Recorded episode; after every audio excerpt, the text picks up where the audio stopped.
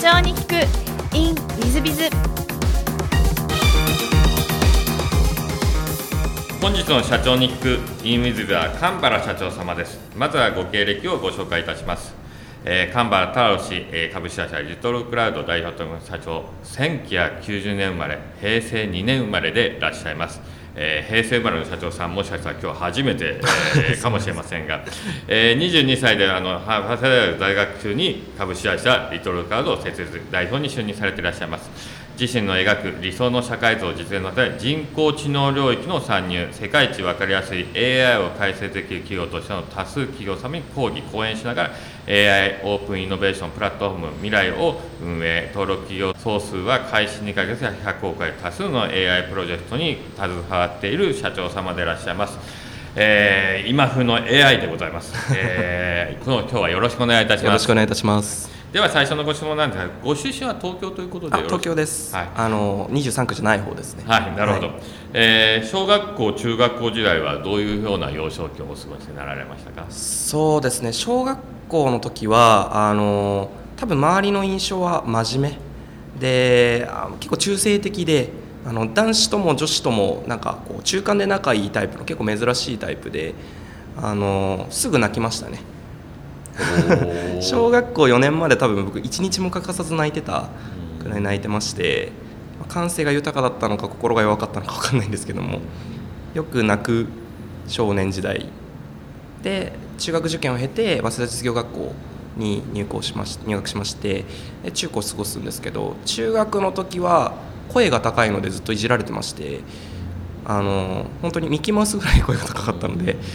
中学の記憶は本当に声が高いのをいじられていたっていう記憶しかないかもしれないぐらいですけど。なるほど、はい、もうじゃあ小学校の時から中学受験っていうのはあの、まあ、勉強もできたんでということでいらっしゃいますか？そうですね。中小学校2年生まであの公文式に通ってまして。で、まあ、親があの転勤ではないんですけどもあの転居することが決まってまして。なのでまあ私立の方がいいだろうというところで小3から受験勉強を始めてました。なるほど。その時が多分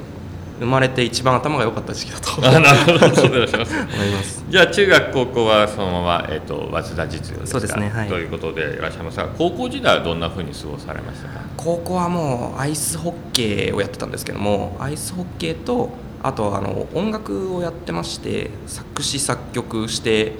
まあ、最初の音源なんか聴けたものじゃないんですけどほぼアイスホッケーか音楽しかやってない高校時代ですね。週6で練習あったので。えっと、はい、アイスホッケーは高校からですです。中3からになるんですけど。はい。えっと、珍しいですねアイスホッケーを選ばれるのは、えっと、東伏見のアイスアリーナで毎回練習されるんですか？そうですね。東伏見で大会もありますし東大和市ってところにもあって、はい、少ないです、えー、なんか選ばれたりはあられるんですか？いやたまたまそのアイスホッケー部に入る子たちに一回スケートに誘ってもらって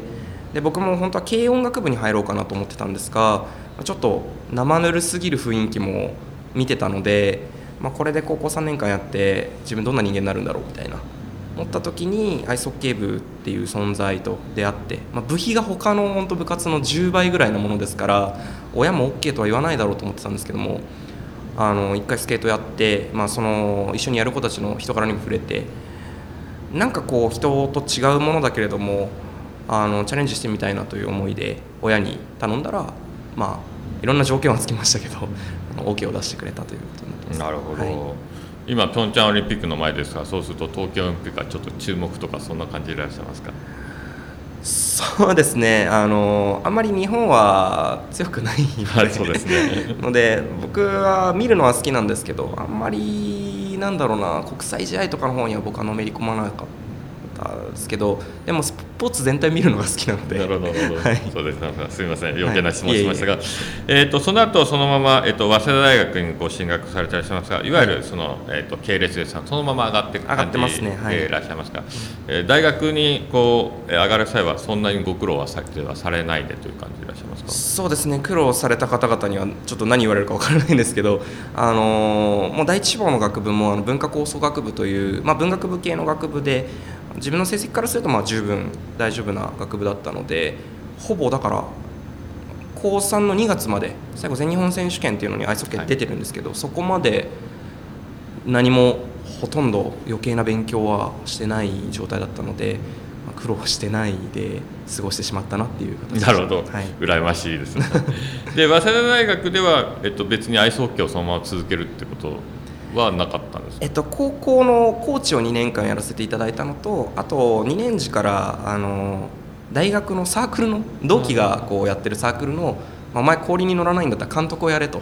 言われましてで監督を3年間やりました。なるほどなるほど。じゃあもう割と本当にアイスホッケーを中心とした大学時代って感じでいらっしゃるんですね。いやえーっと割とそうでもなくてあの大学2年まではずっとそのバンド活動をやっていて本当に音楽で食べていきたいぐらいに思っていたんですがあの二十歳に結構契機があってあのいわゆるそのベンチャー企業で人材系の営業を始めたのが、まあ、大きな転換点だったかなと思ってます。なるほど、えっと、もう大学時代に創業をしていらっしゃるんですが、はい。大学時代にその創業をしようと思ったきっかけとかはあられるんですか？もう本当にあれですねその大学の2年の終わりから始めたあの営業の仕事、まあ、最初の会社半年しかいなかったんですがあのそこまでは本当になぜか音楽に固執していた人間だったので、まあ、でもサラリーマンやったことないのにサラリーマンなんてって言ってもちょっと違うのかなと思いまして。なんで一回やってみようというところから始まったんですけどもう本当にいろんな企業様の社長様に触れる仕事だったのでベンチャーのそれこそ今もう上場間際の会社さんとかが何社かお客様で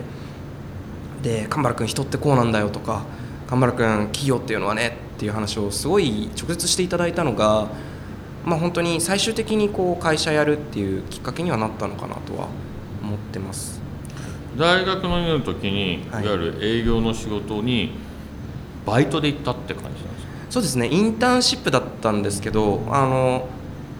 のこれを言うと社名とか出せなくなると思うんですけどあの最初の日給は日給1000円で始めて、まあ、結果が出て3000、5000円、6000円と上がっていったんですけど本当にもうでっち奉公みたいなことをやり始めましたね。割と大学2年でインターンに行くなんて意識の高い大学生という感じがするんですけども、はいそんな感じ周りも皆さんそんな風にインターンとかやられてる？いや全くいなかったです。なのであの本当に僕の場合はサラリーマンをい今やらせてくれるとこってどこなんだっていうのでウェブで検索したらどうもベンチャー企業っていう名前の企業ではベンチャーなんかこう営業やらせてくれるらしいっていうのが分かってなのであのベンチャー企業っていう名前の企業を探してましたずっと。だから何がベンチャー企業っていうのは種類だと思わなくて企業名だと思ってたのでそのぐらい知識のないところから、まあ、調べてたまたま、まあ、巡り合ったというか、はい、あのでも周りがこうインターンをやってない中でインターンやろうなんて普通思わないじゃないですか。そうですよね。だってあの普通の大学生ですと、はい。大学まあ3年から4年になるぐらいに、じゃあ就職活動かと思って、はい。初めてインターンとかを意識したりしながらはい。就職活動してですけど、はい。大学2年でもううんまずサラリーマンやってみようっていうのは、うん。もう最初から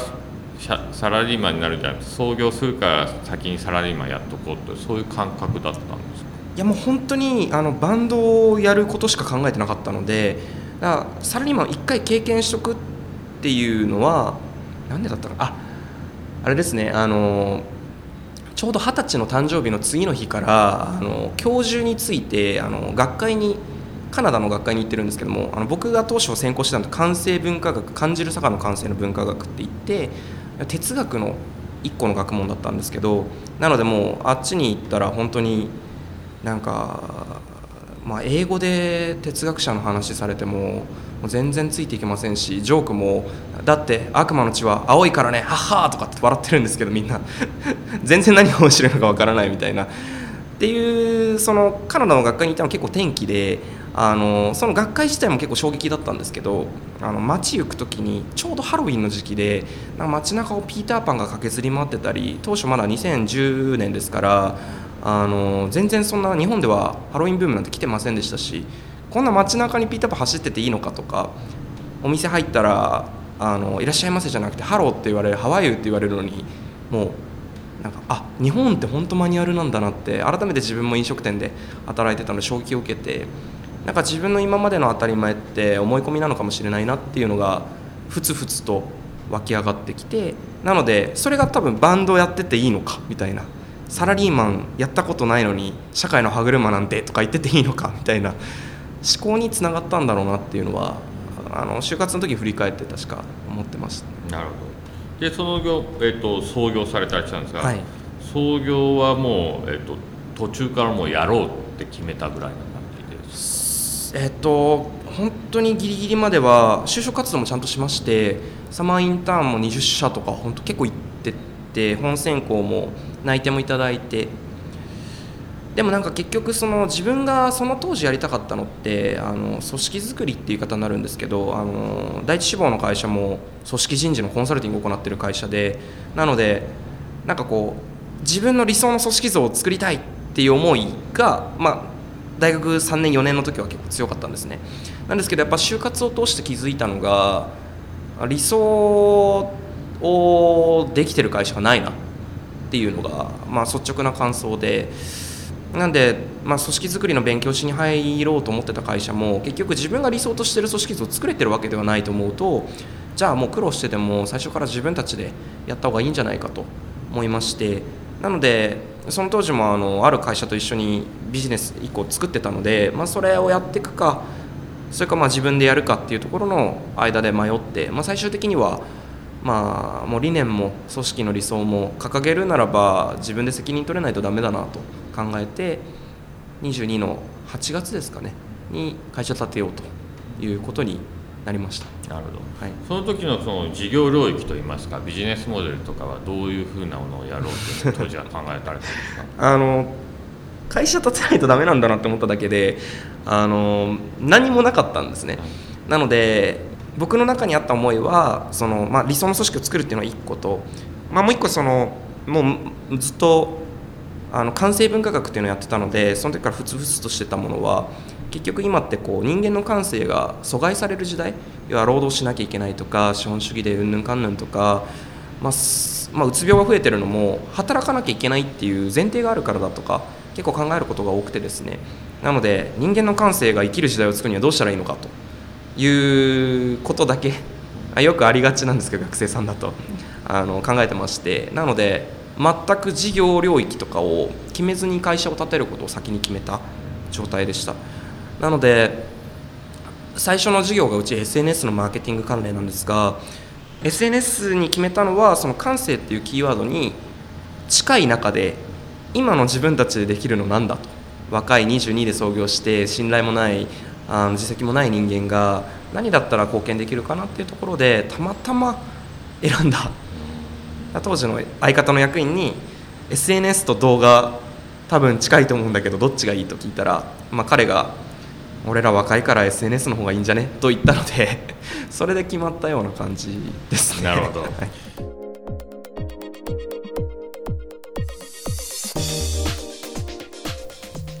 3分コンサルティング w i z b i z が社長の悩みを解決本日の3分コンサルティングは美容品総合商社創業2010年の M 様からです。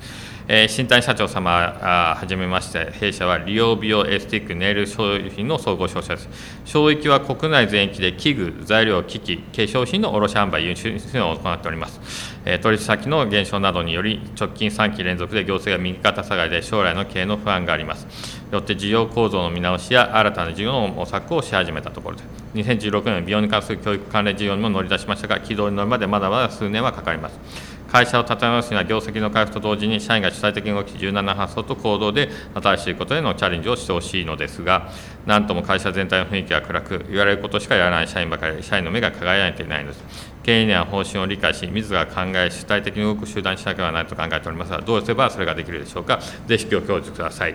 よろしくお願いいたしますということでいらっしゃいます。えっとこれはあの大変失礼ながらですが M 社長様の責任でしょう。その M 社長様が変わらないと変わらないと思います。えー、M 社長が自己責任と思った思って自らが先頭に立ち動いたならば社員の方々も変わるんじゃないでしょうか。えー、私どもでも、えー、Facebook をいろいろ活用していろんな仕掛けをしているのは、まあ、ご存知の方多いと思いますが私自身2年前に Facebook をやろうって時に、えー悩みましたが、まあ、正直フェイスブック私好きじゃありませんので悩みましたが毎日投稿するっていうのをまずまず私自身が毎日投稿するっていうのを決め私自身が友達5000人作るっていうのを決め先頭でありそのノウハウを自分でまとめ全社員やれと言ってそしてページも自分で作り広告も打ちそれから社員たちもやれということでやらせということであって Facebook というのは成功し今 Facebook 会のオンライン経営者交流会というグループで2万人以上が、えー、いろんな宣伝をしたり、えー、女性経営者カフェというので3000人以上はいろんな宣伝をしているというのが出来上がっています。これはまず私が動いたからですね。私が動かなかったら社長である私が動かなかったら、えー、うちの社員たちは動きませんでした。えー、M 社長はいつも明るく元気にチャレンジをされてらっしゃいますでしょうかまずそこが全てなんじゃないでしょうか社員に何かを求めてる時点で社長業を辞められた方がいいんじゃないかなと思うぐらいですそういう意味では、えーと、ちょっと MA でってしまってですね M 社長は新しいことにチャレンジして、えー、新しい環境で新しい社員さんたちで、えー、事業を行うのも一つの手なんじゃないかなというふうに思ってきます。で社長自らがまず動いたら社員も多分だんだん動くようになってくると思います。それでも動かない社員の方々がいらっしゃったらそれはやめていただくなり新しい社員に変わっていただくようにすればいいんじゃないかと思います。もちろん、えー、経営理念の浸透とかそういうのは、まあ、私どもは経営理念の浸透は前に朝礼でやってますが、えー、経営理念の浸透とかそういうことも重要なんだと思います経営理念の中にチャレンジっていうのは入ってらっしゃいますでしょうか？もし入ってないのにチャレンジしろっていうのはまあ、ちょっと、まあ、違う意味で問題かなというふうに思います。えー、などなど、まあ、大変問題がいっぱいありそうな会社様 M 社長様の会社様ですがまずは社長っていうのは自己責任で、えー、昔私が言われたのはあ槍が降ろうが戦争が起ころうが会社が潰れたらそれは社長のせいというふうに教えられてますのでそういう意味では M 社長が変わられることを私としては、えー、お勧めしますし望みます。えー、他の社長さん方も、えー、全ては自己責任と思って事業経営をやっていただければというふうに思ってます。本日の3分コンサルティングはここまで。また来週。